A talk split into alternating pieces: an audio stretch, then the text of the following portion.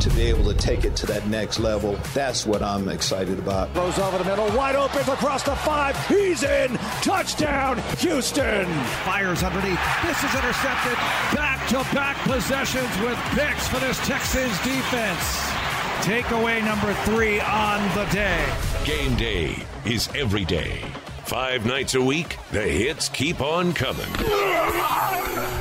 Now it's Texans All Access.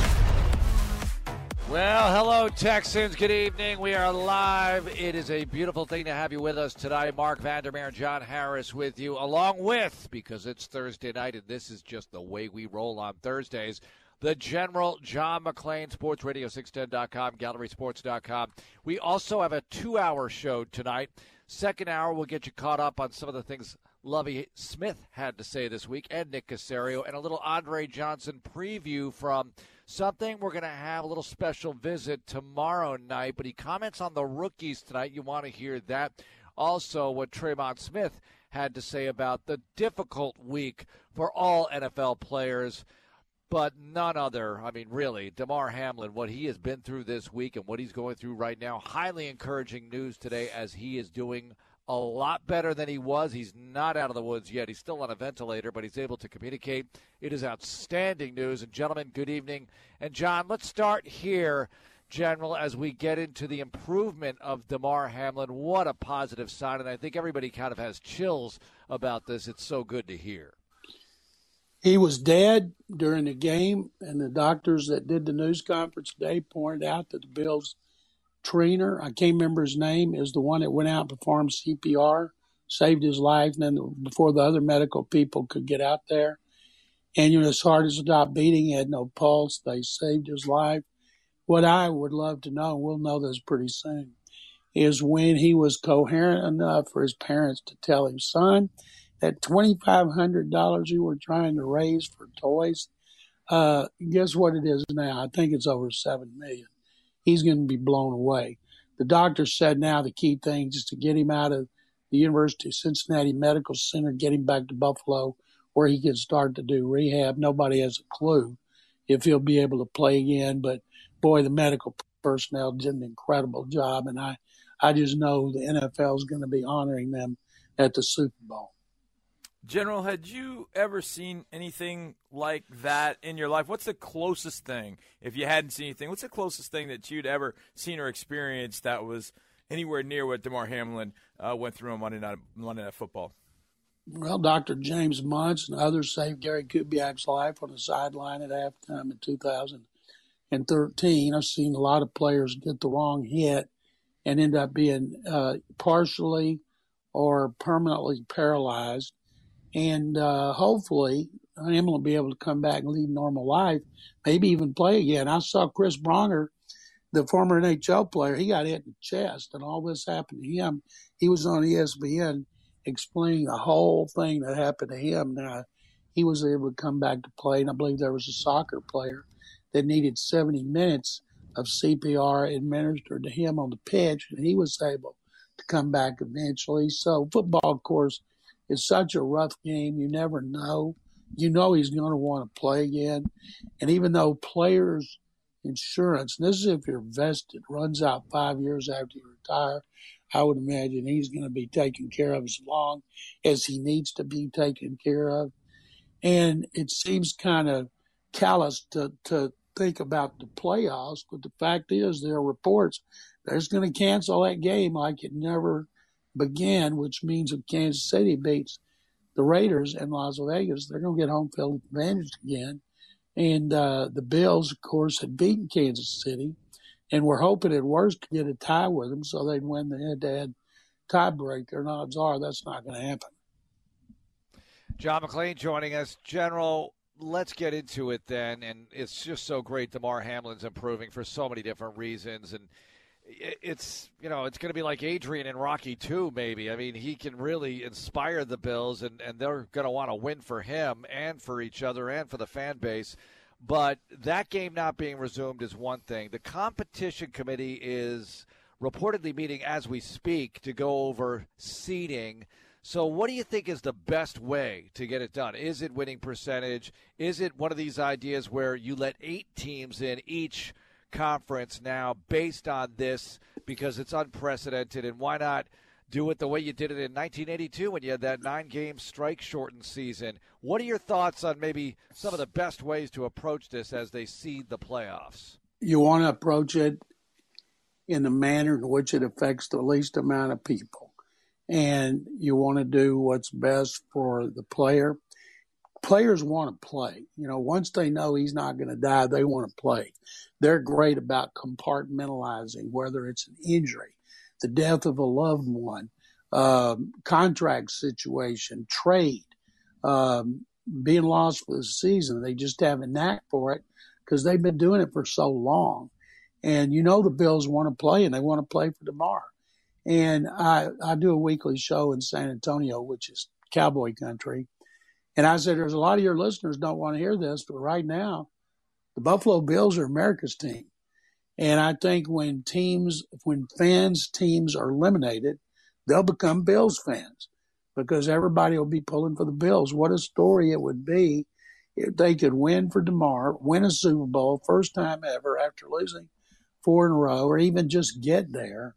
And it'll be very, very emotional for them. And at some point, maybe he's able to come back and sit on the bench or come back and address the team somehow. But it will be incredibly emotional for the Bills. And uh, we'd all love to see him play 17 games, but boy, it's going to be tough. And the truth is, if you cancel those games, that works against the Bengals and the and the uh, Bills. Somebody said because that game doesn't exist, the Bengals would win the division over the Ravens. The Ravens beat them twice. Well, I think we all would agree right now the Bengals are a hell of a lot better than the Ravens. It looks like Lamar Jackson's not going to play again, and uh, and so Cincinnati is the best team. I'm not sure. It's a three team race between Kansas City, Buffalo, and Cincinnati, and then in the NFC, it's going to be San Francisco and Philadelphia you know, people, Cowboy fans are hoping, but you know, it's been 26 years since they've been the Super Bowl. But who's counting? Nobody's counting on Minnesota, even though they're 12 and four. But they're negative. They got a negative point ratio. So I think the AFC is much better than the NFC. There's going to be so much interest. And I think the best thing is to do is just like it would be a tie. Man, General, AFC South Championship game is this weekend. We'll get that in a second. But you mentioned Lamar Jackson. What do you think happens in Baltimore? Do you think I don't say the worm has turned at all, but I know I was thinking, okay, they'll just they'll get it done. It'll get to the last minute in the summer, and they'll get it done. But I just I don't know. Maybe it's the vibe I'm getting. What do you think happens with Lamar Jackson in Baltimore? He wanted all guaranteed money like Watson. They weren't going to do it. They told him Watson's an outlier. And so if they don't get it worked out, they can just franchise him. They can franchise him two years in a row. And I was watching speculation from former players on ESPN yesterday that he's protecting himself for his contract. Now, I can't imagine that because he's such a competitor. He suffered a knee injury. And John Harbaugh never has anything new. Fact is, he's not practicing. If he doesn't practice, he's he's not going to play. Now, maybe he'll come back in the playoffs and lead them to a Super Bowl victory. But, you know, he didn't actually Aaron Judge it, bet on himself, and then come back and have his best season because of the injury. But everything I hear, they want to re sign him. He's respected and beloved by his teammates and the coaches.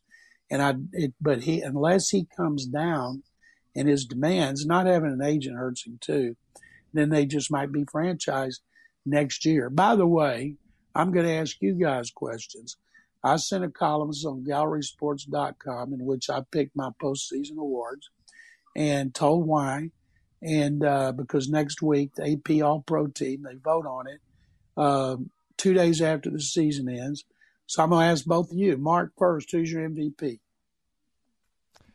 MVP of the NFL general. I really haven't thought about this much, but I would say it's probably Brock Purdy. No, I'm kidding about that. I'm kidding.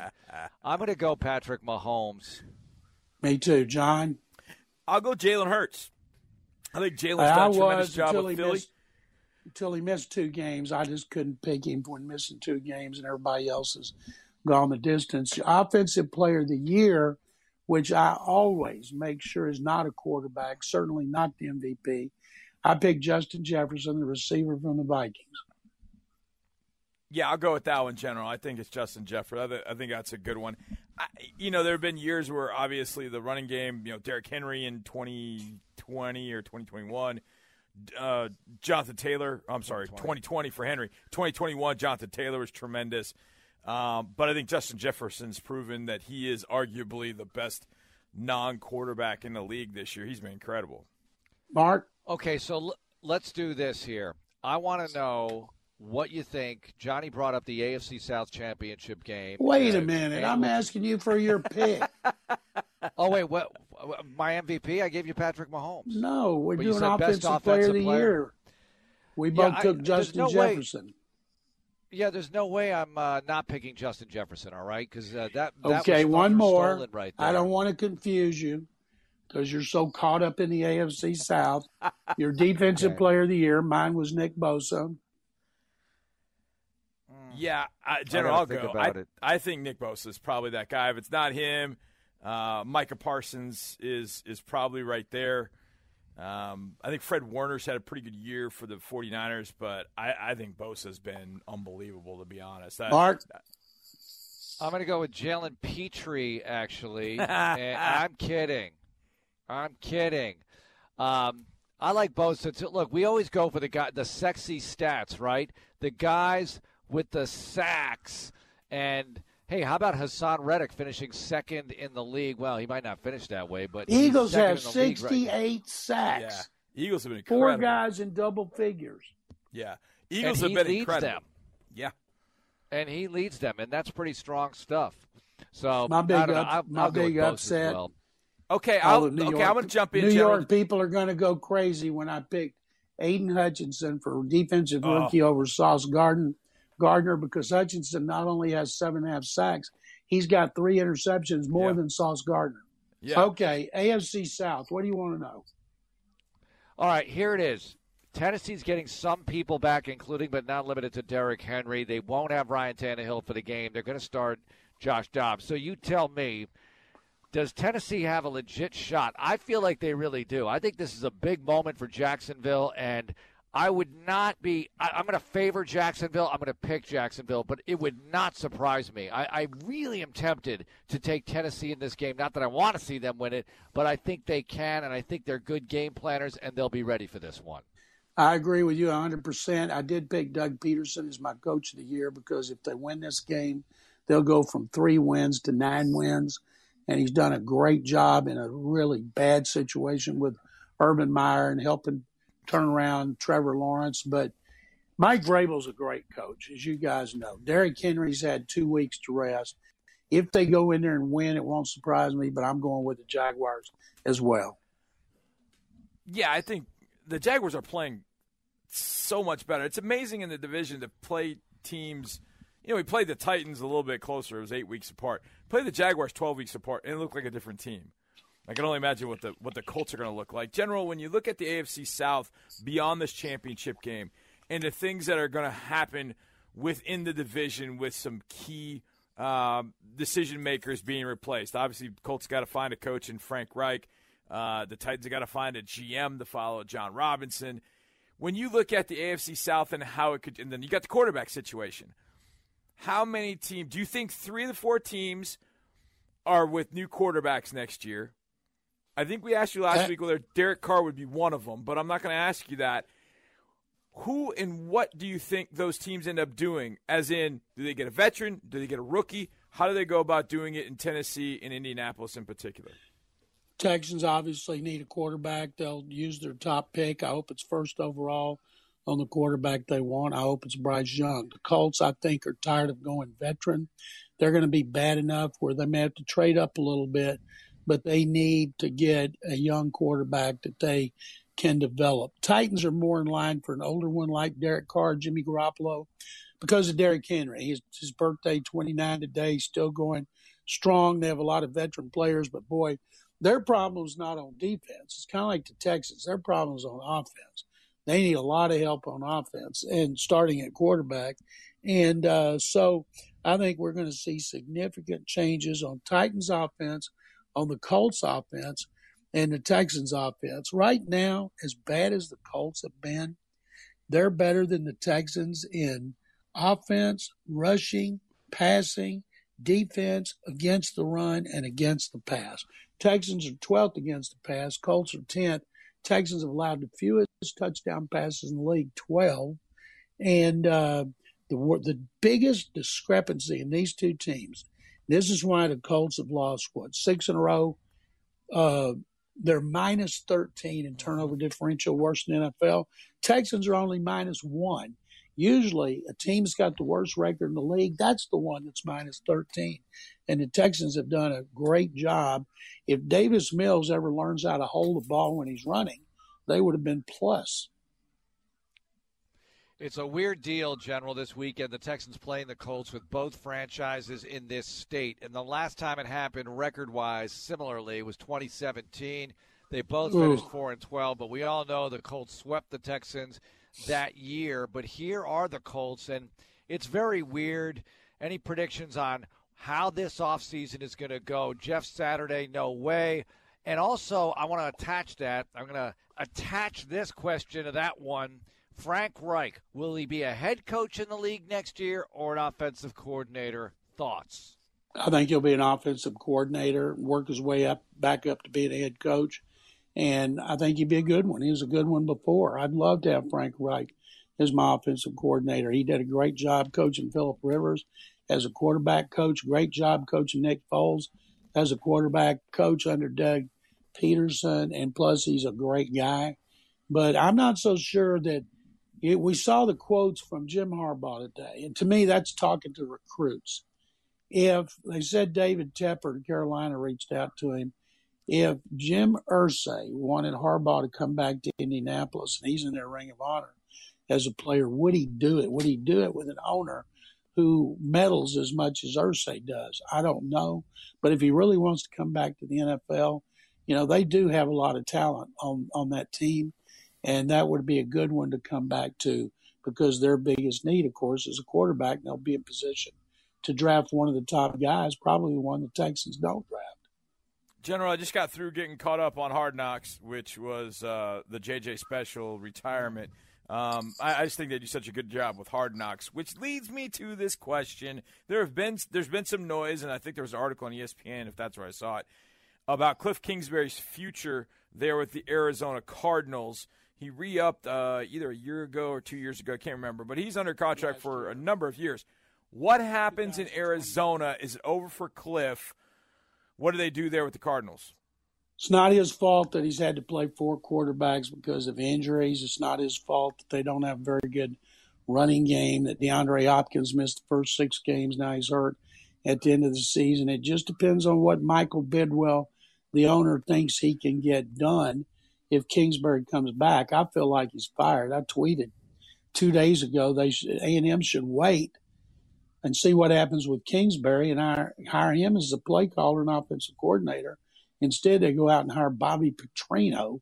And uh, Cliff, I think, will be an offensive coordinator. It's just a matter of whether it's going to be in college or, or he'll be an offensive coordinator in the NFL. He's a great guy. If you saw from watching the Hard Knocks, some people think he needs to explode more and chew players out. That's not that's not who he is, and they know that. And uh, uh, he is a player's coach, but I, I think he's going to be fired. And I, even though he's going to have so much money because of that contract, it's amazing how many people sign contracts and get fired a year later. And uh, he and Steve Keim both were extended. And Keim, of course, took a medical leave. Don't know if he'll be back there, but uh, I'm, I'm sure Kingsbury's going to land on his feet, whether it's as a head coach in college football or a coordinator uh, in the NFL. It's interesting because we all know what happened last time he was a head coach in college football, but somehow this experience cleanses him to make him better next time around. But I get it. John McClain with us. General Andre Johnson, we were all there at the press conference today. He'll be on tomorrow night's Texans All Access. What is your gut reaction, gut feel? I'm using Johnny's terminology here to a degree on Andre's chances this year versus last year. This is a pretty crowded group in the finalists what are you thinking? when I presented Andre last year, I was worried about how the committee would take everything. When he made the cut from 15 to 10, and Reggie Wayne and Torry Holt did not, even though Reggie Wayne had Tony Dungy and Bill Polian on the committee pushing for him, I felt better. Now, when he didn't make the next cut to five to be inducted on the first ballot, I didn't. I wasn't surprised because the committee basically said, "Look, let's. We got a lot of people we need to take care of. Let's do it." I see this group now. I think Joe Thomas and Darrelle Revis are locks. That would leave three other spots. If he gets past the first cut with Reggie Wayne and Torry Holt, he's the only receiver again. And there's a lot of defensive players, and and I and I keep Andre informed every step of the way about what I'm doing, who's going to help me, what numbers I'm using, and uh, and um, so in fact, in his answers today, used some of my speech thing about not about who he played with at quarterback. And and it's easy to argue against Reggie Wayne and Torry Holt, both of whom are deserving. But my God, they had Hall of Fame receiver opposite them, Hall of Fame quarterbacks. Torry Holt had Hall of Fame left tackle, Hall of Fame running back, Hall of Fame coach.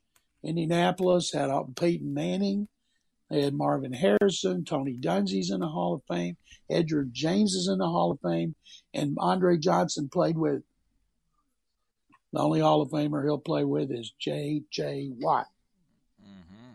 All right, General, role play this. I'm a skeptic. Andre Johnson should not go in the Hall of Fame, which is not true. He should. Convince me otherwise. Because um, he has several important stats in which it's Andre Johnson and Jerry Rice, Andre Johnson and Marvin Harrison, and there's several stats in which he is ahead of other Hall of Fame receivers. I wrote these in my story today on gallerysports.com, and it's, you know, I'm giving away my presentation, but that's okay because this is coming up in a couple of weeks. And uh, if you want to compare him to the greatest receivers in history or in the Hall of Fame, he deserves to be in the Hall of Fame. And while he didn't get to play with Peyton Manning and Kurt Warner, the only receiver opposite him, no receiver opposite him, ever even had 900 yards, hmm. much less played with Isaac Bruce and Marvin Harrison. And his best quarterback ever was Matt Schaub. And in my oh, presentation, oh, I go over all. I go over all of them. Okay, well, I'm convinced. Wait, I'm convinced he's going to Hall of Fame. You going to vote for him? Of course I am. Good. He's in my five. Got your vote. Very nice. General, your feeling about this week's game with the Colts. Who's going to take it on Sunday? You got to pick them all. So who are you going to pick between the Texans and Indy on the road? Well, on my Utopia podcast with Sean Pendergast, I picked them last week against the Jaguars to win, hoping they would lose. So I picked them to beat Indy, hoping they'll lose and get the first overall pick. And so I've been wrong on, I think, every no, I've been right. I haven't been wrong much at all. I was wrong on the, the opening game because I picked the Colts, and then I was wrong on the Titans. And uh, uh, who else did they beat? The Jaguars the first time. I took Jacksonville. So I've been right on them a lot, and I hope I'm wrong the last two. No offense, but I want Nick Caserio to have his choice any player in the country. I don't want the Bears to have it being opening being open for bidding and seeing teams like Indianapolis give up enough to leapfrog the Texans and get Bryce Young and or CJ Stroud because he's a great prospect as well. You know, let the Colts have Will Levis or Anthony Richardson. Yeah, we'll see what happens there. General, such a pleasure to catch up as always, and, and great talking about the good news regarding – Damar Hamlin. We appreciate the time. What do you have going on on your various platforms? GallerySports.com, SportsRadio610.com. I'm writing a column on Gallery Sports tomorrow. Five reasons that I have the Hogs, I'm the Frogs, upsetting Georgia, and the last one's going to be so Mattress Mac can win nine million. And then I've got one uh, on Andre Johnson that is uh, on Gallery Sports, and then on on SportsRadio610.com got a bunch of stuff about the Texans and Colts and the first overall pick and Lovie Smith's future and a lot of things about the Texans on Sports Radio 610. com. Guys, thank you very much as always. Thank you, General. Coming up, it's Who's Better Hall of Fame edition and some other current day stuff as well as John Harris will give his thoughts. It's all coming up here on Texans Radio. Texans Radio. The drive continues. All right, Marc Vandermeer and John Harris with you. Great to have you listening. Let's do Who's Better, Johnny? And this is interesting. Oh, I'm going to say this I'm gonna. Uh, we never do this. We never talk about who's more likely to win in the Texans matchup. We just stay away from that kind of talk. We talk about matchups. We talk about factors mm-hmm. involved. Mm-hmm. But I'm going to give you this: Who's better? Better chance to win Sunday, the Indianapolis Colts or the Houston Texans? I bring this up because I find it surprising from a Vegas standpoint that the Colts are favored in this game, despite the fact that they're starting Sam Ehlinger. And I just get this vibe with the Colts that they're looking forward to tea times in Cabo. But maybe I'm wrong about that. And I know the Texans did not play well against the Jags, but I think the Tex- Texans can rise up one more time. Straighten me out here. Better chance to win.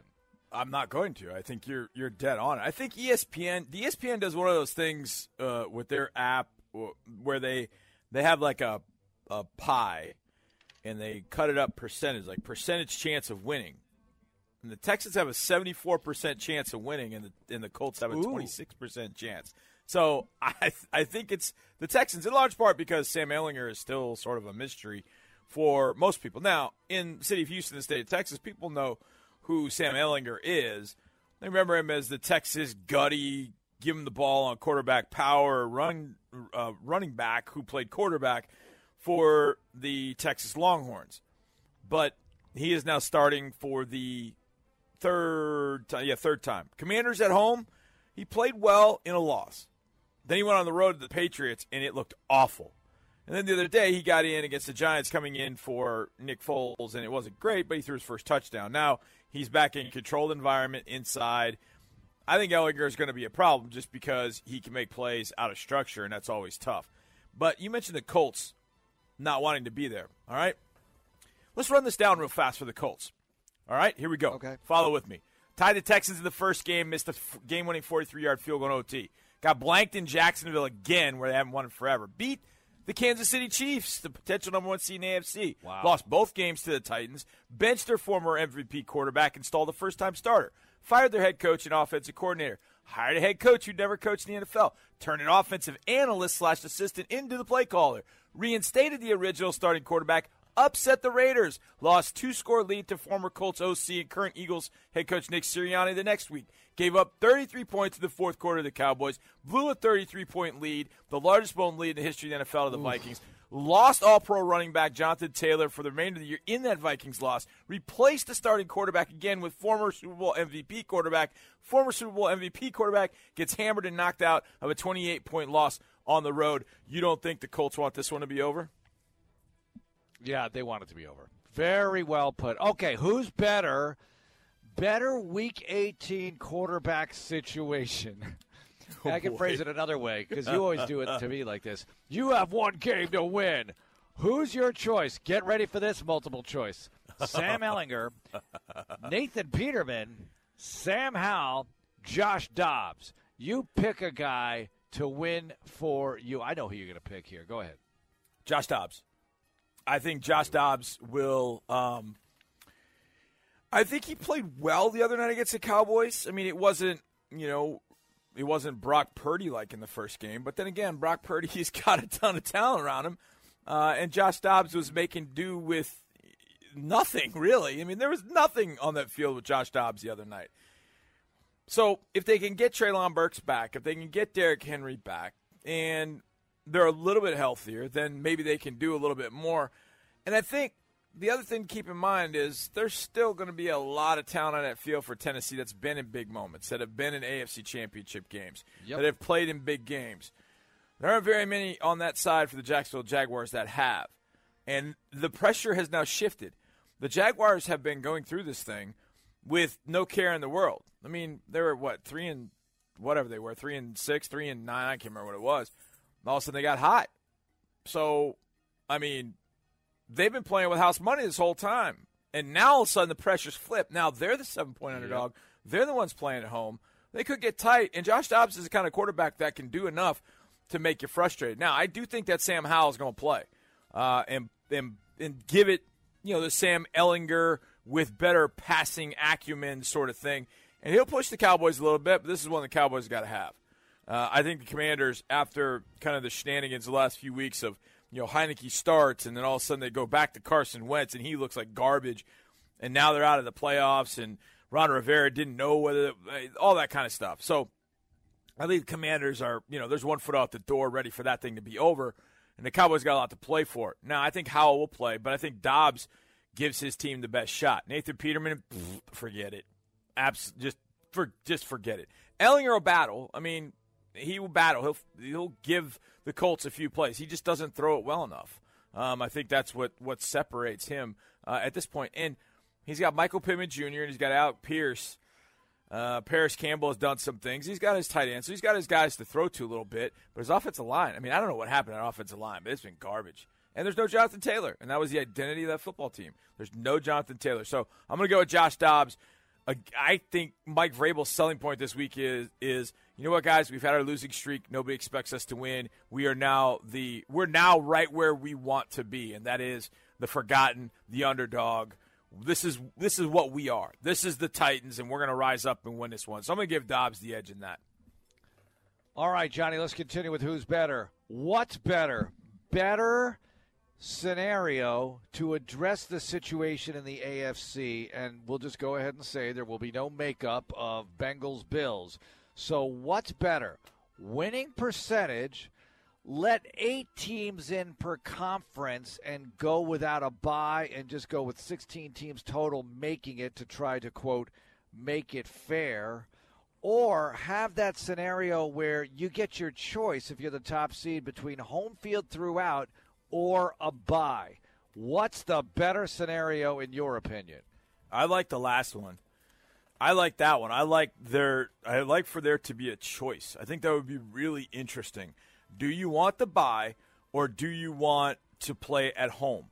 And I do think that both Buffalo and Kansas City, given their druthers, would probably pick playing at home because Buffalo's got a distinct weather advantage. Kansas City, think about this.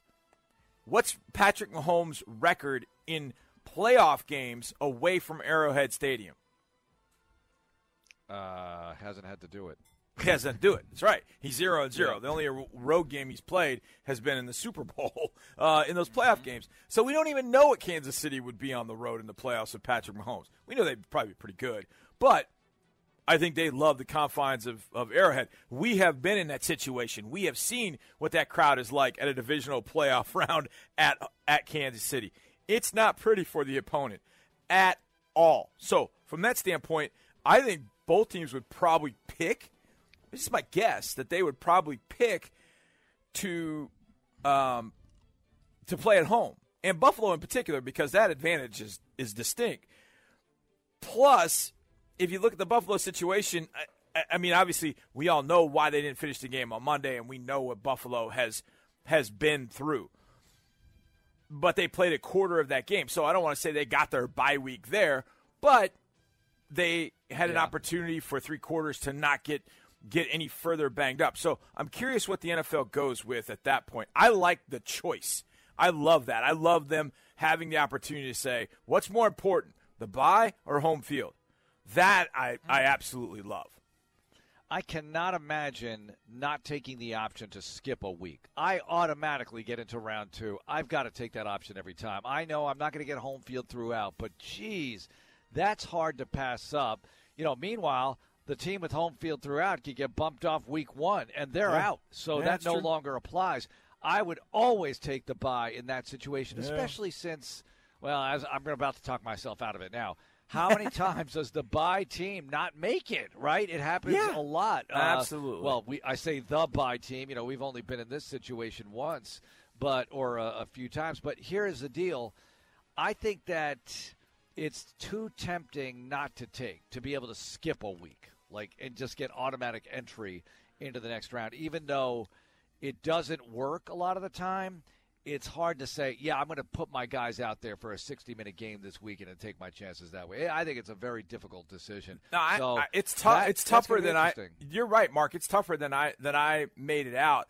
Thing is, in a, in a regular situation, you get the best of both worlds. You get the bye because you have had the best regular season. You get the bye, and you get to play at home for the remainder of it. So that that just you know goes to show you. The other thing I, I wouldn't I, I would hope. Well, I don't know if this was in your scenario, but you know the neutral site could be very interesting Oh, yeah. that could be really interesting if they go to a neutral site. If it ends up being, you know, a situation where Buffalo played, you know, because of the no contest or however they're going to, you know, uh, record this game on Monday night that they didn't finish.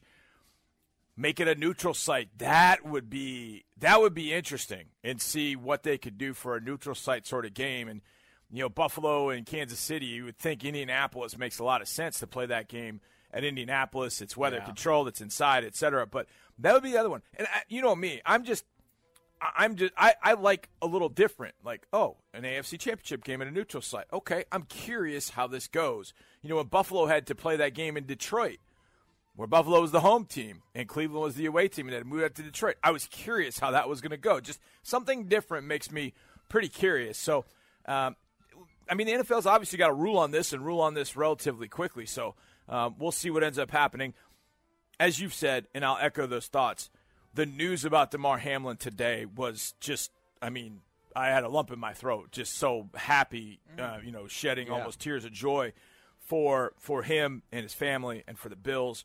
Uh, and the Bills went out to practice after talking to um, Damar Hamlin's father on Zoom, and the the thought was that the Bills went out there and they just it was like they had a, a weight lifted off their shoulders. That there's Sure. still concern about Damar Hamlin, and there needs to be. And our thoughts and prayers have just they've worked and and the Bills medical team saving his life. Hearing more about the situation and what they actually did is just incredible. But hearing from the doctors today kind of brought it into focus. But it just the Bills, you know, Tee Higgins even, you know, kind of had seemingly a burden kind of lifted off of him. So we'll see how that manifests itself this week as the Bills play the Patriots, and I think the Bengals are finishing with the Ravens, um, and what ends up happening. But the NFL's got to rule on something pretty quickly and how they're going to do this. Yeah, it could be tonight, could be anytime in the next 10 minutes. Who knows? And can you imagine when the Bills hear from Hamlin himself? Oh, and my he's finally able God. to talk with them. They're going to run through walls. I mean, I think they're going to be a very tough team to stop anyway, and that's. You know that that is Adrian and Rocky too. I hate to you know draw from a fictional piece there, but it kind of uh, it's its own thing. Obviously, it's so serious, and we're praying that he go, comes all the way back as quickly as possible. All right, next up, Andre Johnson goes mano a mano with the Hall of Famers, and John Harris decides who's in. That's what we're doing in rapid fire fashion next here on Texans Radio. Now, back with more on Texans Radio. All right, Marc Vandermeer and John Harris with you. Let's do this. Andre Johnson, a finalist for the Pro Football Hall of Fame Super Bowl week. We find out if he gets in. Didn't get in last year. Got so close. Let's see what happens this year. Johnny, John McClain said that he thought Dwight Freeney and Joe Thomas are locks, right? Terrell So let's. Did I say Dwight Freeney? I said, uh, you know why? Because I'm haunted by Dwight Freeney. Yes, he's in my are, yeah. nightmares. Yeah. It's uh, Darrelle Revis, of course. Uh, but I'll start there. All right, so I'm going to give you a name, and you say between this person and Andre Johnson, whether it's a yes, Andre's ahead of him in this vote in all likelihood, iffy, meaning 50 50 ish, or no, this guy's probably going in ahead of Andre, you know, at least in order. We all agree Andre deserves to be in the Hall of Fame. I'm just Yes. wondering when it's going to happen. All right, so let's just say Joe Thomas and Darrelle Revis, they're in, okay? Okay. Yep. Let me go with Dwight Freeney. Dwight Freeney versus Andre. What do you think? And this has got to be quick because I want to do them I'm all. a, I know. I, I like Dwight Freeney, but no, Dre. okay, Rondé Barber, No, Dre. Jared Allen. Close. That's very, very It's close. close, huh? I, right, am still going to go popular. Yeah. A lot of this is popularity contest, you know. All right, Devin Hester, fellow Miami Hurricane. I think if Devin did more offensively, I think I'd be more apt to push for him. I mean, he's the greatest return guy there's ever been, and there's a spot for him in the Hall of Fame, but not in front of one of the great Yeah. receivers of all time like Andre. Torry Holt. What do you think they'll do? Oh, no, I agree. No, I I think the reputation, the greatest show on turf, but the second guy to go in the Hall of Fame from that team, Jeez. he had Marshall Faulk, Kurt Warner. I mean, a receiver. He's the second receiver. I, I no, Yeah. Dre. Yeah, yeah, yeah. I mean, that team is low dead. Albert Lewis, corner with the Chiefs and the Raiders. Dre. Okay. I like this. I like where this is headed. Zach Thomas. It's got to be Dre, right? Yeah, it's Dre. I, I, for some reason, Zach Thomas is is. I think Zach Thomas is a Hall of Famer. If Brian Urlacher's a Hall of Famer, Zach Thomas is a Hall of Famer. But I'm not putting him over Dre. I would have put Urlacher in front of Dre. Okay. Demarcus Ware. Now, That's Demarcus Ware, I think it, should go in. I think he he'd be the third one to me. I was I was shocked he didn't get in last year. Okay. Demarcus Ware is All one of the great pass rushers of all time. I'm going to Demarcus Ware as my third pick. All right, so we got three ahead of him. Reggie Wayne. No, Dre. Yeah, I think I think the committee they're going to look at it like this. Andre Johnson's got to go ahead of Reggie Wayne. He just does. Yes. Again, loaded. It's kind of like the Tory Holton a different way. Loaded team, etc. These are interesting. Darren Woodson, Cowboys. Trey. Trey. Played- I was a big Darren in Woodson guy. but 2000 yeah, I'm Trey. played in the inaugural Texans game. Uh, Patrick Willis, linebacker for the 49ers, stopped his career early. Oh, that's the thing, and that's a, that's a hard one because it kind of falls into the Gale Sayers, Terrell Davis. Patrick Willis was that good, but I'm not going to put him in front of Dre. Dre's got a full career, full loaded stats, and I- I just don't know that you can make a case for Patrick Willis where you're going to convince me, yeah, he should go in in front of Andre Johnson. I do think, even though it's a small body of work, Patrick Willis should go in the Hall of Fame, but I think Dre should go in in front of him. Super Bowl season, participation wise, and uh, NFC Championship game season for Patrick Willis. And Yep. that's it. That's the whole list. That's Andre versus everybody. So we basically have this could be so good. This could be so exciting. Please get in. Yeah. The week of the Super Bowl, we find out. I mean, these are names you know. You know why? Because they're Hall of Fame candidates. We're down to the finalists. Heck, the semifinalists. They're all awesome. If you're on the initial list, you're awesome. Even if you're not on that list, you could be awesome if you're a multi Pro Bowler. That's how tough this is. I, you know, seeing Andre up there, and then you and I caught up with him in studio. I kind of got chills over that. I thought, Yep. man, we could be right there with this Hall of Fame Texan and the first one to get in, then will get in, and hallelujah. And Don Coryell, who's, listen, this is one of my favorite coaches ever. Yep. Senior finalist. I am excited about the prospect of Air Coryell's architect to get in. All right, Johnny, that's going to do it for the show. I know tomorrow night you've got your keys. What else do we have? Andre Johnson. Well, Give me the rest of the show. we have. Andre Johnson. We have Lara Overton. We're going to have uh, Tremon Smith. Um, I know Drew Dougherty is uh, going to interview with a player, and I can't remember who the player is. I didn't. I didn't hear who it was going to be. Um, maybe it was Greenard. No, he did. He had Greenard last week. So either way, uh, there'll be a couple players. There'll be Lara Overton. We'll hear from Lovie. Uh, you'll get a chance to catch up with him with the pregame interview. So plenty of stuff for Friday night, and of course, it's the last Friday night all access episode of the season. So I'll try and blow it out best I can. All right, and I'll set up the rest of the lineup for the weekend with the Texans TV stuff and Texans Monday, which will be our last radio day before the day after the Super Bowl, as we'll go dark for a while. But 610 always has your back. Okay, next up, we're going to catch up with some of the things Lovie Smith had to say earlier in the week, and this is good stuff because different listening audience. Nick Caserio as well.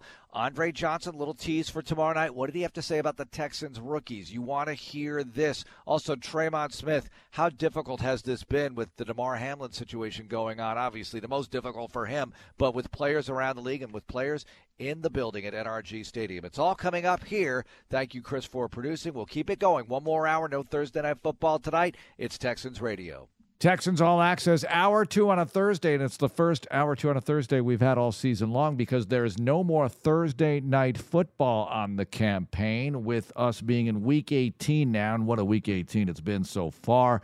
Obviously, the game's scheduled to go on this weekend as planned with what happened Monday Night Football with Damar Hamlin going down, cardiac arrest. But the news better as the week goes along, and that is a terrific thing to hear. So, in this hour, we thought we'd get you caught up on some things you probably missed, including but not limited to some of the things Lovie Smith had to say earlier this week, and not related to Hamlin. We heard those comments a bunch this week, but let's get back into the games that were, the game that will be on Sunday against the Indianapolis Colts. And let's start right here. His thoughts on Desmond King. He had a pick on Sunday, one of the bright spots in the loss to the Jacksonville Jaguars, and the kind of campaign King has had and what to expect moving forward here. Yes, Dez does a lot for us. You know, he's a returner and he gets a chance to return, you know, punts for us. Um, but he's also, you know, our starting corner. And, um, you know, it's about taking the ball away. I think we took the ball away a couple times yesterday. I mean,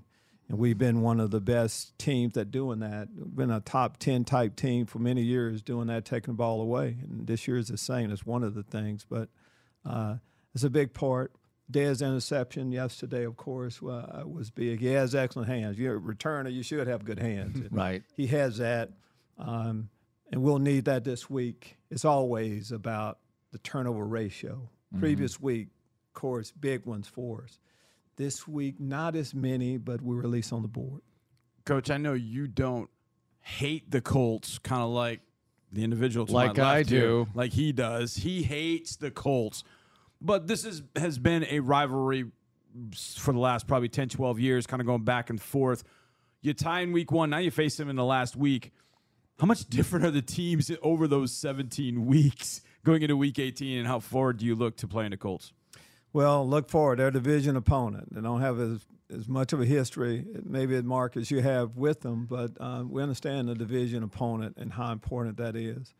How much they've uh, uh, improved since then. You know, they've had a difficult season just like we have, too. A lot has happened, you know, with them. But – uh, they run the same offense, though. They haven't really changed any of that on what they're committed to. Committed to the run still. Right. Uh, they have had a revolving door a little bit at the quarterback position, mm-hmm. but most of their defense, I think they play good defense throughout the year. The offensive line is pretty much intact, so we know where we're going to get. It's always tough when you go on the road. Well, I was going to ask you about knowing what you're going to get because they are so different and three different starting quarterbacks, two head coaches, a partridge and a pear tree, or not that, but it is just very different in terms of personnel because I'm looking at some of the guys who were making plays or not for them yesterday, and it's a lot of different names. They were there on the depth chart, but it's a different style of play. Yeah, and I'd say that's the case for a lot of teams this late in the year. You know, injuries have kicked in and amongst other things, but mm.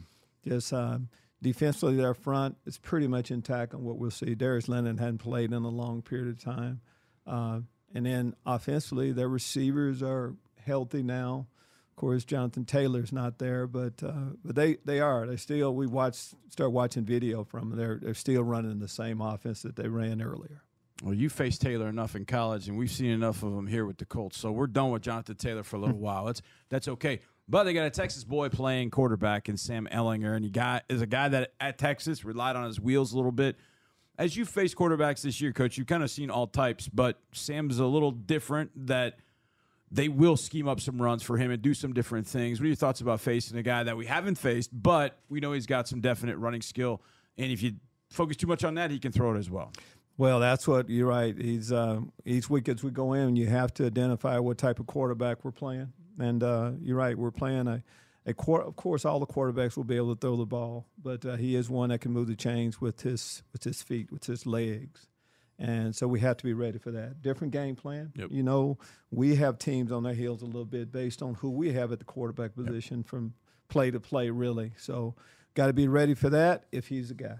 Along the lines of them being different, I'm going to ask you a question the way Johnny asks me a question. If you had to pick one tape that you could use to prepare for this game, last week's or the Colts tape against the Giants or week one against the Texans, which one would you use? Well, we're going to use both. We're going to look yeah. at we're going to look at the first one, of course, but I re- we really believe in what have you done lately. Okay. So we're going to start working our way back from this last game. Yeah, you see the question. I make them tough on him. They're a little bit tougher than that one. You handle that well. Coach, I know this time of year, whether you're having a great season or whether you're having a tough season, when you're getting to the end of a season, because of how things change in the NFL or whether it's college or wherever, it's a tough life for a coach to live in some sense because you don't know what's going to happen. You don't know you know what's going to happen next, whether you're doing well or you're not. How tough is this part of the year for you? Being a coach with the number of staff members you have and all that kind of stuff, how tough is it at this part of the year, no matter what's going on? I mean, it's tough, but that's uh, you know we you know what we sign up for. Yep. That's a part of it at the end of the year. Uh, evaluations, and then you look at your record. Uh, all of those things are just your normal, just normal part of end of the year. Uh, people that involved in sports, and in our case in football, it's just a part of what it is, and you look forward to it. As soon as you get to that spot, you start moving on. I mean, going forward to the next year. Well, you've been really good about painting the picture of what's at stake and entering the final three games with those divisional opponents. Coach talked about the AFC South and having a winning record in the division, and that's still on the table for you here. Still here on the table. as you take on the Colts. That's a big carrot at the end of the year to walk out of that building feeling good about what just happened. Yes, and that's what we're. I mean, it's down to one game, and of course, uh, we split with the Titans. We split with the Jaguars, and of course, we have a tie versus the Colts. So, getting one more win against against that third division opponent is big for us. That's an. If we need some motivation for this last game, of course, that should give it to us. Well- you got the, you got that symmetry going. That's the one thing. Mm-hmm. Being a math guy, that's I, I like the symmetry, but we can shake it up with a win. Would be kind of nice. Yeah, absolutely. Coach, we're having Jake Hansen on the Players Show. So Mm-hmm. tell me a little bit about him because I know you have history at Illinois, here, obviously. He says, well, when he first worked for you or worked with you, you didn't have the beard, uh, but he said very much the same guy, just at a pro level. So you tell us about Jake, college Jake and NFL Jake, because he was a three time captain at Illinois, and here he is as an undrafted rookie trying to make a name for himself. If you if you talk about a guy being a captain that long, it kind of tells you what his makeup is all about. That's what I saw then. Saw a guy that's from a football family. Football is important to his entire family. Very supportive that way. Very coachable, and he could play. I mean, he bought into, you know, what we were trying to get accomplished on the defensive side of the football. I knew that he would have a career in NFL, would be his, his next stop after college. And uh, he fought through some injuries, so he's gone through, fought through adversity. All those things you need to go go through, he has. And just like the way he's playing right now. You know, I like the way a lot of our young players are playing, but really like what some of the uh, Jake and some of the other guys doing. Coach, I'm taking a second to try and imagine you without the beard. I can't. I can't a do long it. time. I can't. I can't do it. But along those lines with Jake, but also rookies in particular, first year guys, they've gone from the playing their final game in college. They went right into draft process. They get drafted. They go through right into OTAs. They maybe had a little bit of a break before training camp. They've been going for a while. What's kind of the advice you give to the young guys that have gone through that process? when the season ends, what's the most important thing for them to have to do? Is it important to get away for a little bit, just get football behind them? What do you what do you expect from those guys, and what do you want from those guys? Well, absolutely. There's a things they need to do is get away first off. You need to. It's been a long year. Yeah. you're right. You you mentioned all the things they went through from the end of their college careers. I mean, combine, all star games, mean, workouts. yeah, And then trying to learn how to be a professional football player. So it's been a long stretch, and there's a period of time. But and then before you know it, all season is starting. But first thing is to get away a little bit, and then start getting your mind set for when you're going to start working out again. I think once you start working out, just in general, whether you're an NFL player or not, you never get too far away from taking care of your body and not getting too far away from that. And none of our players will. Well, a lot of them like to work out wherever they're from or with other guys and other trainers and things like that. I'm, I imagine some of them can just work out here, but what do you think of that when they're working out together away in South Florida or here in Texas, but not at the facility and trying to keep themselves in shape or get themselves in shape for the oncoming campaign? I think if you if you live here in town, of course, we have the best uh, facility that you could possibly want to uh, you know train in. So come back here. But at the same time, before our season program starts, if you want to get away a little bit, and people live a lot of different places, you want to travel, find some place where you can work out. And eventually, though, you need to, to come back and get on the routine that, you know, and for us, you know, our Houston Texan routine and let our guys, our strength conditioning staff and nutrition, all the people here get their hands back on you. Is it strange as a coach when you have that period where you can't talk football with them and maybe the strength and conditioning coach is the guy who sort of takes over at that point, but you're not supposed to or allowed to talk football with them until they come back for the off-season conditioning program, right? I don't think it's. I know. I, I think everybody looks forward to that time. They need a break from us. We need a break from them. But really, to just get away. Yeah. I mean, that's the best thing you can do mentally, just to take a mental break from all of that and just you know unwind. You know, unwind a little bit. Mm-hmm. Uh, I think that's a must. eh, You know, in every off season. Coach, the CBA has changed over the years. I know when when you started as head coach versus what it is right now. If there's something that you would like to be that you would like you and your staff to be allowed to do during the off season, is there something that stands out more than any other? Would you like to be able to kind of do some some teaching of some ball or something like that? What how has it changed and what would you like to see changed if you could? No, it's changed an awful lot. I kind of like the way we are in off season, really, right now. We talk about time away. It's been a long year, you know, 17 games, preseason games.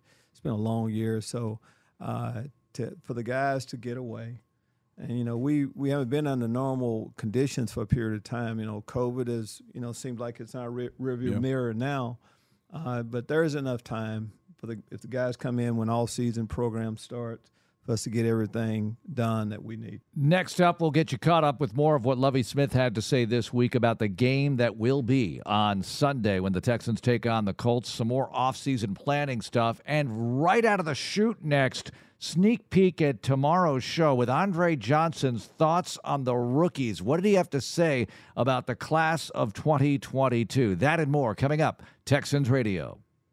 Well, for the first time this year, you get a two hour show on Thursday night because there's no Thursday night football. It's the only time this year because we'll go dark after Monday until the day after the Super Bowl on Texans Radio, but of course, Sports Radio 610, always here entertaining you. Speaking of entertaining, Andre Johnson, we visited with him. You're going to hear this on Friday's show, but I'm giving you a little sneak peek here. Andre Johnson's thoughts on the 2022 rookie class. What does he think of Pitre, Pierce, and company moving forward into Texans' future? I like them a lot. I think um, this class, this uh, rookie class, will be the class that kind of, you know, gets this organization headed in the right direction. Um, a lot of talent, uh, and I think this year for them to get the uh, the play time and the reps that they got to get, um, the way that the games went. So all of those things that you know you look at that happened this season, those are all learning lessons. Mm-hmm. So now you get to, uh, you know, they come in next year, they'll be way ahead There's Andre Johnson, pro football finalist. He's going to find out the week of the Super Bowl if he makes it to Canton this year or not. Let's all hope for the best. Man, that would be so much fun to be in Canton for that and also play in the Hall of Fame game and all of it. I just cannot wait for Andre Johnson to be inducted into the Pro Football Hall of Fame. And again, extended visit with him, Friday night show. You don't want to miss it. It is great stuff. Also, great hearing Lovie Smith's thoughts on the offseason. Let's get back into some of the things you might have missed that the head coach had to say this week. And this is about his own personal offseason routine. After that, we'll hear some from Nick Caserio. Just like the players, there'll be a period of time where I'm not as uh, uh, disciplined as I probably need to be. And that's with what I put in my body and just working out a little bit, but uh, never get that too. It's a life. It's a lifestyle that I've you know chosen that that I stay with pretty much year round. All right. All right. Well, I've got the Amegy Bank Ask Coach question of the week. Uh, this is about officials, and we don't want to get you in trouble or anything, but take us through for the fans who don't know on a game day, when do you meet with the officials prior to the game, and what kind of things are discussed? What can you tell us about those meetings and conversations, Coach? Well, normally on a normal game day, um, the officials about an hour and a half or so before the game, the officials stop by the dressing room and I talk with them. They ask questions. You know, I give them the captains. There are any unusual plays that or formations that they need to be aware of. Okay. Any concerns that I might have, those things. Uh, then after that, and normally two of the officials come there, the two that will normally be on our sideline for the first half. So we get to know each other a little bit then, even though we all know each other anyway. Um, So that's what normally happens. Once I now once I normally come out on the field about maybe an hour before the game, and then I will actually talk to the referee then. Casual conversation a little bit. He'll same thing. He'll ask me any concerns you have. Let's have a good game today. That's pretty much it. Once the game starts, we uh, of course we res- you know we respect the officials and the the job that they have to do. We definitely don't always agree with it, but that's a part of it always. Coach, we were playing Dallas a few weeks back. I guess we were within the 90 minute window. Jaron Curse, now he ended up playing the game, but as he was going through warm ups, he tweaked something. Yes. And he didn't finish warm ups. If that would have happened for you guys, that's it. I mean, he's just, he would just, as if you got hurt in a game, you can't bring another guy up at that point, even though it's in warm ups, correct? You, you know, you have to designate the guys that are inactive about an hour and a half before the game, and after that, if something happens, that's you, That's on it. your own. That's it. That's happened a few times on what happened uh, in that Dallas game uh, with us, uh, two safeties many years ago, uh, with that, and um, but normally, you know, you you have a couple different. Uh, it would take a couple different injuries Sure. before you really get into trouble. Yeah. How many voices do you like in the headset? What do you like to hear, and what do you kind of not block out, but tune out in the sense that I don't need to hear that stuff. I need to hear this stuff. What can you tell us about that? Well, I mean, modern technology now, I I really have everyone that's talking I have going on constantly, really. Now I can talk to whoever I would like to, or you can cut whoever you don't want to talk to. So there's different channels. Like I have a channel for defense, I have a channel for the offense and special mm-hmm. teams, and then someone up top is looking for you know challenges and things like that. So modern technology allows you to do an awful lot nowadays. How do you handle defensive adjustments while the offense is on the field when you sort of want to pay attention to the offense, but you want to fix or adjust something on the defense? How does that go? Well, our the position coaches handle those. We're Okay. constantly talking about it. Mm-hmm. Once our defense comes off, they go to the sideline. Each position, we have one position coach on the sideline for each group. They go through it there. I kind of still hear what they're talking about, and I'm always keeping my mind on what's happening on the field at that time. And these commercial breaks are long, right? You have a lot of time to talk during them. A during lot them. of times doing that, but you have a lot of times throughout too. Yeah. That's normally n- not much of an issue. People at home are watching a Modelo commercial and Yeah, you're going exactly. over adjustments. Uh, okay, we've talked enough football, coach. Rolling Stone magazine. oh, this today- is it. Bro, they put out a list of the 200 greatest singers of all time. 200 greatest singers of all time. I do this with Mark. I call it gut reaction. Okay, I want your gut reaction to numbers one and two. Number one, Aretha Franklin. Number two, Whitney Houston. Uh, Aretha Franklin, absolutely. I'm a little older, so I would I would say Aretha Franklin. Um, there'd probably be another group before I would go Whitney Houston. Really? Wow. See, I think pure voice, Whitney Houston. This got him going this morning because I said Aretha I- Franklin and the- Whitney. He's She like, could do no way. anything. You know, she the, the voice is so good, the range, but I can't argue Well, you with know, when you have a Aretha. title behind you, like Queen of Soul or something like that, Yeah, you get on true. there. Uh, Aretha was pretty special.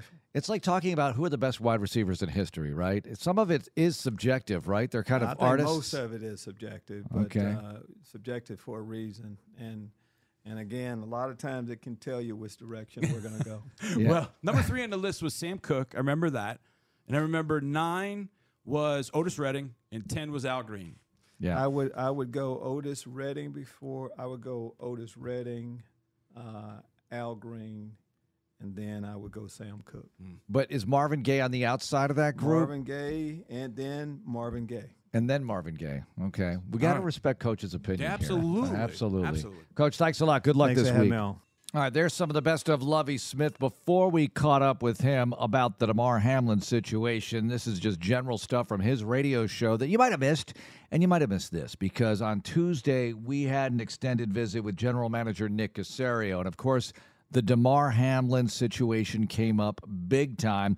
And one of the questions Johnny asked, and we'll hear a bunch of this here with Nick Caserio, but one of the questions he asked was about getting the players back into the flow, playing professional football after witnessing such a horrifying thing on Monday night. What that's going to be like, things to think about while you're trying to resume the business of the National Football League. what you have to you can't put yourself in their shoes because we're not what they do they're elite players, they're elite athletes, and Right. to be able to go out there and perform at elite level, um, there's still a human aspect that's involved. So, how they feel, what's their mindset, what can we do to help them? Um, I mean, I give a tremendous amount. I was happened to be watching some of the coverage last night, and I thought the way that Ryan Clark sort of articulated what was happening from a player's perspective and how eloquent it was under trying circumstances, I thought was absolutely incredible. And it kind of puts in perspective from a player's view. These are the things that they're thinking that they have to go through. And I think as a team and as a staff, you have to be cognizant of some of those things that a player might be going through. And you just have to provide a sounding board.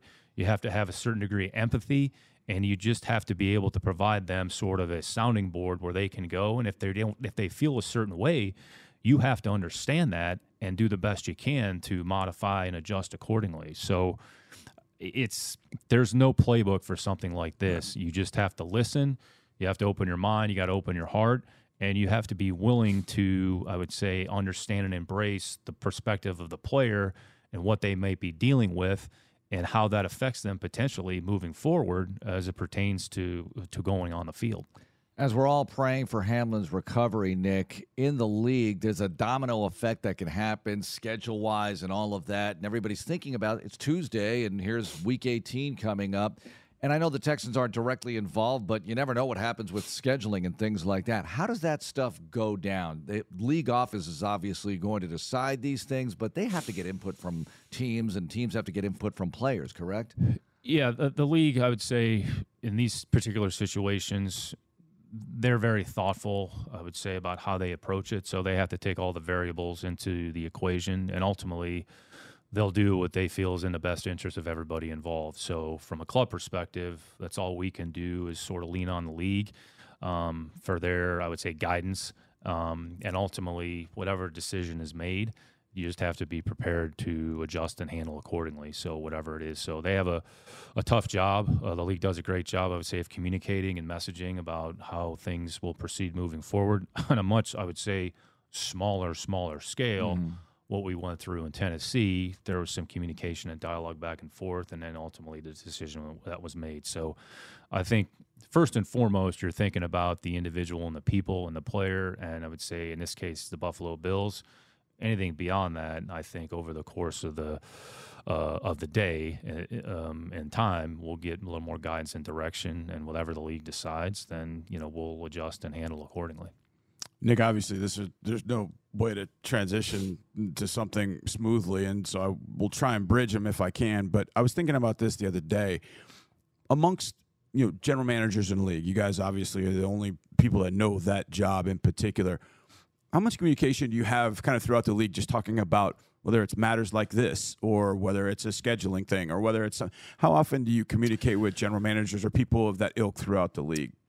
It's it's a good question. It probably varies depending on the time of the year. I'd say when you have during the off season and you have opportunities to get together with other people throughout the league, whether it's the combine, whether it's the All Star games, you may have some dialogue and discussion with some people that you have some familiarity with about, I would say, scheduling, practicing, practice ideas, drills, things of that nature.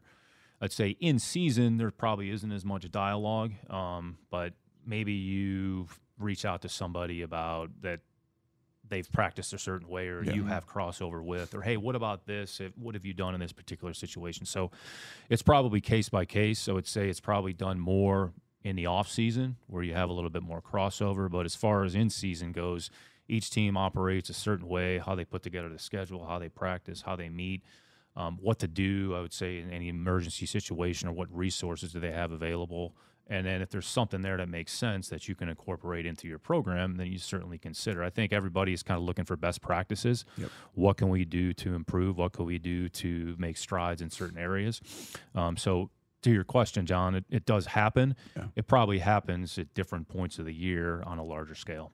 Well, players due to get back in on Wednesday, and you've got a game to get ready for after that with the Indianapolis Colts. It's the final game of the season, Nick. What kinds of things are you looking for after what happened against Jacksonville as we allow ourselves to talk about the game a little bit here and see how it goes?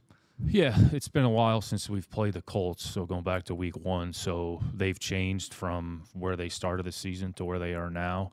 Um, I'd say from a big picture perspective, there's still some core things that uh, I would say have remained the same. Um, so we've changed as well. So you kind of have to look at what happened earlier in the year, kind of have an understanding, and then really look at the last however many weeks of games that the opponent has played and try to get an idea of where they are as a team. So, um, like I said, they've undergone some change on a larger scale from you know, Coach Reich to going to Coach Saturday.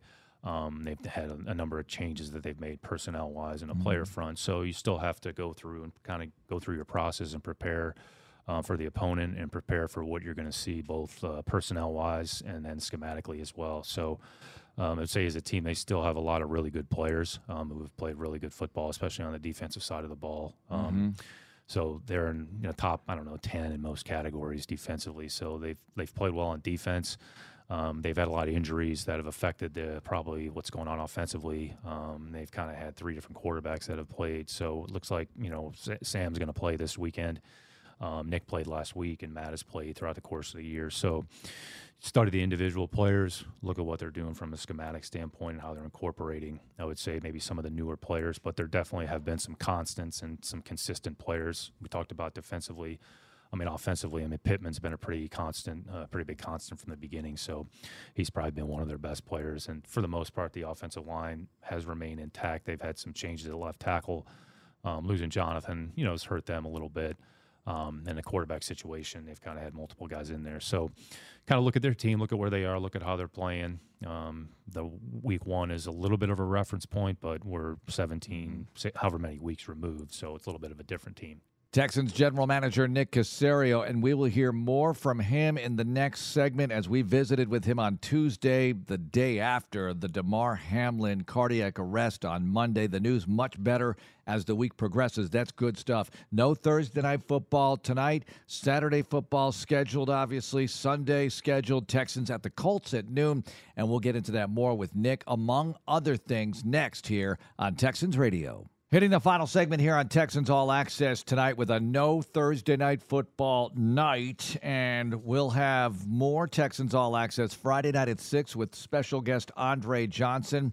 And also in that show, the Deep Slant interview with Tremon Smith.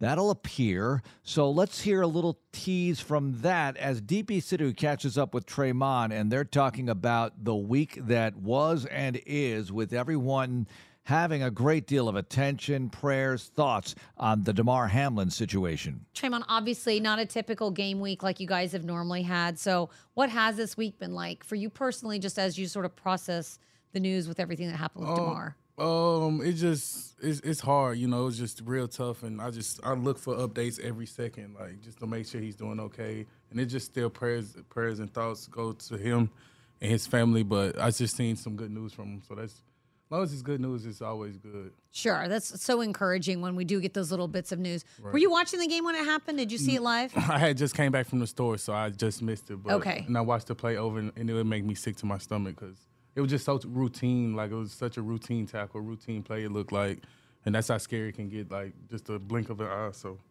I know Lovie had talked about you guys did not did not practice then you Wednesday, had a day off, but everyone got together and shared their stories about playing with Damar Hamlin. Several of your teammates had played with him at the collegiate level, right. high school, and even in the pros. What was that like? Did that sort of help sort of move the process along a little bit? Yeah, and it's it still was saddening just to see them go, knowing they really going through it. I knew of him, but I just I didn't know him like I didn't play with him or anything. I just knew of him. But we got a couple mutual friends. But yeah, just to see what they was going through, and I could I can't imagine the feeling they felt when they did see that on national TV. So it's it's sickening. Uh, obviously, you got one more game left to play. So now, how do you turn the page and get ready for Indianapolis? It seems like the routine sort of come back a little bit for you players around the building as we've gotten news of Damar Hamlin getting a little bit better. But what is that like for you as you prepare for this final game? We still just got to play it like like before that that freak accident happened. You know, you, you if you get the if you go out there and you think too hard, I feel like that's when bad things go wrong. So just to we just got to just do know what we're doing and just go out there and still play fast and physical. There's Tremon Smith, who you will see on Sunday one more time for the 2022 Texans to try to get a victory, try to get their third victory of the year. By now, you know, draft order situation. Look, we can't avoid this kind of talk. So let's just have the talk. Texans currently have the number one pick in the draft if the season ended today. Chicago, number two. The Texans cannot pick any lower in the draft than second with that first pick that they'll have in the first round. They also have Cleveland's pick. As you know, Cleveland currently selecting 12th, but that can change as they will take on the Pittsburgh Steelers this weekend. Go Pittsburgh. Now, for the Houston Texans, if the Texans win and Chicago loses, then the Texans will pick second in the draft. They'll have three wins. Bears have three. Texans have that tie, which skews the winning percentage in their favor, meaning they're the quote better team than Chicago, even though they lost head to head. Doesn't matter in this case. That tie changes everything. So the Texans would pick no lower than second. If the Texans and Chicago do the same thing this weekend. They both win, they both lose. Well, then the order stays the same as the Texans will have the first selection in the 2023 draft, and that will take place in Kansas City. Of course, Nick Caserio and company will be here in Houston, and we'll follow it all along. You know how we do our draft coverage. All right, speaking of Nick, one more snippet here from our visit with the general manager of the Houston Texans as the Texans take on the Colts on Sunday, and Sam Ehlinger gets the start. And Johnny Harris asked Nick about facing Ehlinger hey, you never know who you're going to face, right? Coaches don't have to tell you the whole truth and nothing but the truth. It looks like it's Ehlinger, but man, the Colts are a lot different than they were on opening day. The Texans are a lot different. How does the general manager see the situation? Yeah, you have to prepare for everybody. So everybody that's on the team, that's on the active roster, you have to prepare for. There might be some players on the practice squad who have been elevated, so you have to kind of look at where they are, maybe from an injury standpoint, who's available. So, just offensively, there's certain things that Sam does maybe better than Nick does. So what they do with Sam in those particular situations, how you want to defend those plays, how you want to handle those plays, you certainly have to be ready for those. So, um, and the running backs, I mean, really, it's sort of turned over to some degree. They traded Nyheim um, Hines, Jonathan's on IR. So then they have, let's say, three backs that weren't even either on the team or hadn't played that much. Yeah. So I think understanding the personnel, understanding that player's strengths, understanding their weaknesses, understanding how they've used the player within the scheme of what they're doing offensively, change the play caller. So all those things you have to factor in. Um, do you trust the information? All you can do is prepare for the team and prepare for the players just have an understanding of when that player's in the game, some of the things that he does well, and they might try to cater some things that accentuate what that player does well. How important is it? You have one opportunity here to bounce back from the performance against Jacksonville for all the individuals involved and collectively as well. How important is that? Yeah, I think the big thing is just want to try to go out there and play good football. Try to play good, consistent football. Try to do things that um, are required to win uh, this particular week. So, once we identify, you know, what we have to do on each side of the ball, offensively, defensively, in the kicking game, then go out there and try to execute those things at a good level. So um, I think everybody's disappointed about what happened against Jacksonville. We didn't play very well, um, but now we have to turn the page like we do every week and get ready for the next opponent and the next challenge in front of us, which are the Colts and some of the, the problems that they present.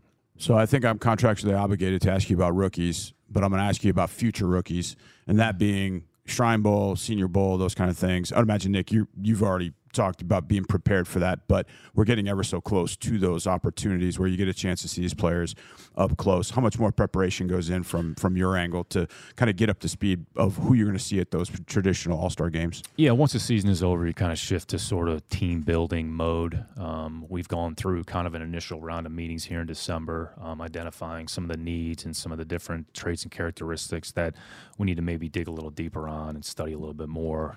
Not necessarily on the field, but maybe some of of things from a football character background standpoint.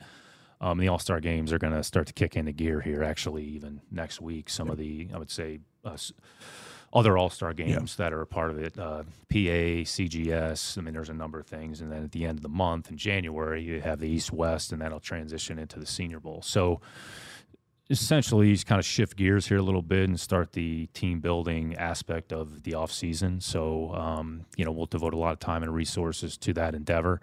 Um, the underclassmen will factor in here as well. I think there's been about 55, 60 players that have officially come out and declared make themselves eligible for the draft they have up until I want to say the 16th or 17th to officially declare. So once the bowl games are finished up here, you may see a few more declarations. So a few more players go into the pool. There's some players that are either going to go back or have uh, said they're going to they're in the transfer portal. So you may have thought that player was going to come out. You may have done some work during the fall, and now they're going to go back to school. No problem. All right, put them to bed here for a little bit, and let's focus on the group here that are going to make themselves available for the draft here in April. All right, the unofficial official AFC Championship game is AFC South Championship game. I got to be clear on that. Is Saturday night Jacksonville hosting Tennessee. What do you think of the matchup? Yeah, I mean it's probably the two best teams in the division. You know, playing for the for the division championship. So um, kind of look at the arc of those two teams. Um, it's kind of been a tale of two seasons for both Mm-hmm. teams. So Tennessee started well, kind of had a rough patch here, but they still have an opportunity. And then Jacksonville kind of started slowly, and now they've won. I don't know, it's four or five games in a row, and they put themselves in a position to play for a championship. So really, that's all you're trying to do as a team and as an organization to put yourself in a position to give yourself an opportunity to extend the season. So I think it'll be a, two, a good matchup, two uh, two good teams, two well coached teams, and the team that plays the best, the teams that makes the least amount of mistakes, the teams that executes best situationally. Um, that's the team that's probably going to end up with the victory um, on Saturday. So it should be an interesting game to watch. Um, we know the teams well, um, but it's the two best teams in the division that are playing for a championship for the right to advance and play um, meaningful football here in January. Nick, thanks a lot for joining us. Good luck this week. Thank you. Appreciate it. All right, there's some of our visit with General Manager Nick Caserio from earlier in the week. We were a bit subdued. The Damar Hamlin story had just broken the night before the cardiac arrest on the field, Monday Night Football at Cincinnati. And the news better as the week progresses, which is so awesome. I got chills today thinking about he writing the question Did we win the game or not? when he woke up. That is unbelievable stuff, and let's just hope things continue to move in the right direction. We're praying for that. All right, playoff picture stuff. You're tuning in right now thinking, where's Thursday night football? There is no Thursday night football this week, and that was origin- originally planned. This is not a canceled game or a postponed game or anything. There was no Thursday night football set for week 18. There will be Saturday football for week 18. Now, I'm going to stay out of the AFC top seed picture because that obviously has a lot of moving parts to it. The AFC South title game, you know, it's this weekend with the Jaguars and Titans playing. Now, the winner wins the AFC South, right? But the Jaguars can still get in with some help, even if they lose. I will explain how. The Titans have no other hope. They've got to win this game with Josh Dobbs starting. The Jags can still get in if the Dolphins, Patriots, and Steelers all lose. Now, that's kind of far fetched, but stranger things have happened. The Dolphins playing the Jets, the Patriots playing the Bills, and the Steelers are playing the Cleveland Browns. If they all lose and the Jaguars lose, they are in. That's why it was important for the Jaguars to win this past Sunday. People thought, well, they don't really need the game. Yeah, they did, because they had a way in, even if they lose the game to Tennessee in week 18. So they're hoping to get in with the win over the Titans and win the division and all of that and have a winning record for the first time since 2017. We'll see how it goes for them. All right, other seven seed in the AFC possibilities this weekend. This is going to be fun to follow because the Patriots get in with a win over the Buffalo Bills, or if the Dolphins, Steelers, and Jets all lose and the Jaguars win. Okay, you got that? We'll have a quiz on this later. So they need a lot of things to happen if they lose to the Bills, but they can still get in. The Dolphins get in with a win against the Jets and a Patriots loss to the Bills. Now, look, if they take care of business against the Jets, they are in as long as the Bills beat the Patriots and who knows how the Bills are going to be this weekend. The Steelers, if they beat the Browns and the Dolphins lose, and the Patriots lose, they're in. So that's not so far fetched, right? The Jets Dolphins thing, I don't care what the records are, who's in, who's out. That's always a real tremendous rivalry and hotly contested affair. So we'll see how it goes. And we mentioned the Jaguars situation, they could still get in with a loss. Uh, AFC North, I'm going to stay out of that stuff again because of the situation with Damar Hamlin, and we'll see how they adjust as we head into the weekend. With the NFC, Eagles up for a top seed, 49ers up for the top seed, Cowboys up for the top seed. Let's get into the seven seed stuff. I'm not going to go over the top seed scenarios here, but the seven seed, the Packers are in if they beat the Lions this week. Now, the Lions get in if they beat the Packers, but they need the Seahawks to lose to the Rams or tie. I'm going to keep the ties out of this. So they need the Seahawks to lose to the Rams. That's going to be tough. Man, the Rams, do they have anything left? Is there more Baker Mayfield magic in the night? And they also need a couple of other things. I'm not going to get into all that. And the Seahawks clinch with a win against the Rams and a Packers loss or a tie versus the Lions. Again, we'll have a quiz on this later. And there's other stuff as well that could get the Seahawks in. So, in other words, there are a lot of possibilities. There's a lot to watch for this weekend. And I think for the Houston Texans, you have a rare opportunity to beat the Colts. There, there have only been three victories for the Texans in Indianapolis in the history of the franchise. That's amazing. Got to find a way to correct that. 2018, 2016, 2015, that's it. There have been six other victories against the Colts. They've all been at NRG Stadium. Nine times the Texans have beaten the Colts in 21 years of play.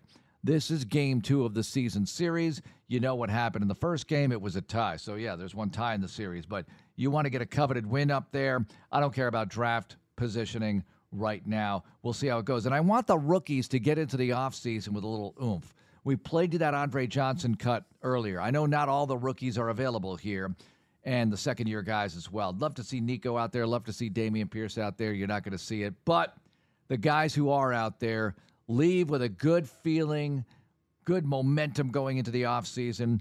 Get a fresh class in here and really build for 2023 and beyond for the Houston Texans. And tomorrow night, we're going to have a Texans All Access program. That'll be at 6. Andre Johnson is our special guest to start it off. We'll also have Tremon Smith and a bunch of other things available for you. And programming notes final episode of Texans Extra Points is Saturday at 1035. Sean Pendergast and I are the guests. Drew Dougherty, the host. We'll go over everything related to the Colts game and other stuff. Also, Texans 360 on that night and Texans game day Sunday morning 10:30 on KPRC NBC2 and Texans inside the game the final voyage of that 10:35 on Sunday night. So we'll have a quiz on the playoff positioning and on our programming. Just kidding. Texans Monday on the radio. It'll be our final Texans Monday till the day after the Super Bowl. Then we start getting going with Texans All Access again, weeknights at 6. But Texans Monday, 8 a.m. in the Lovie Smith Show, 5 p.m. on Monday to wrap up the season of Texans Radio. That's going to do it for the show tonight. Thanks so much for listening. Have a great evening and go, Texans.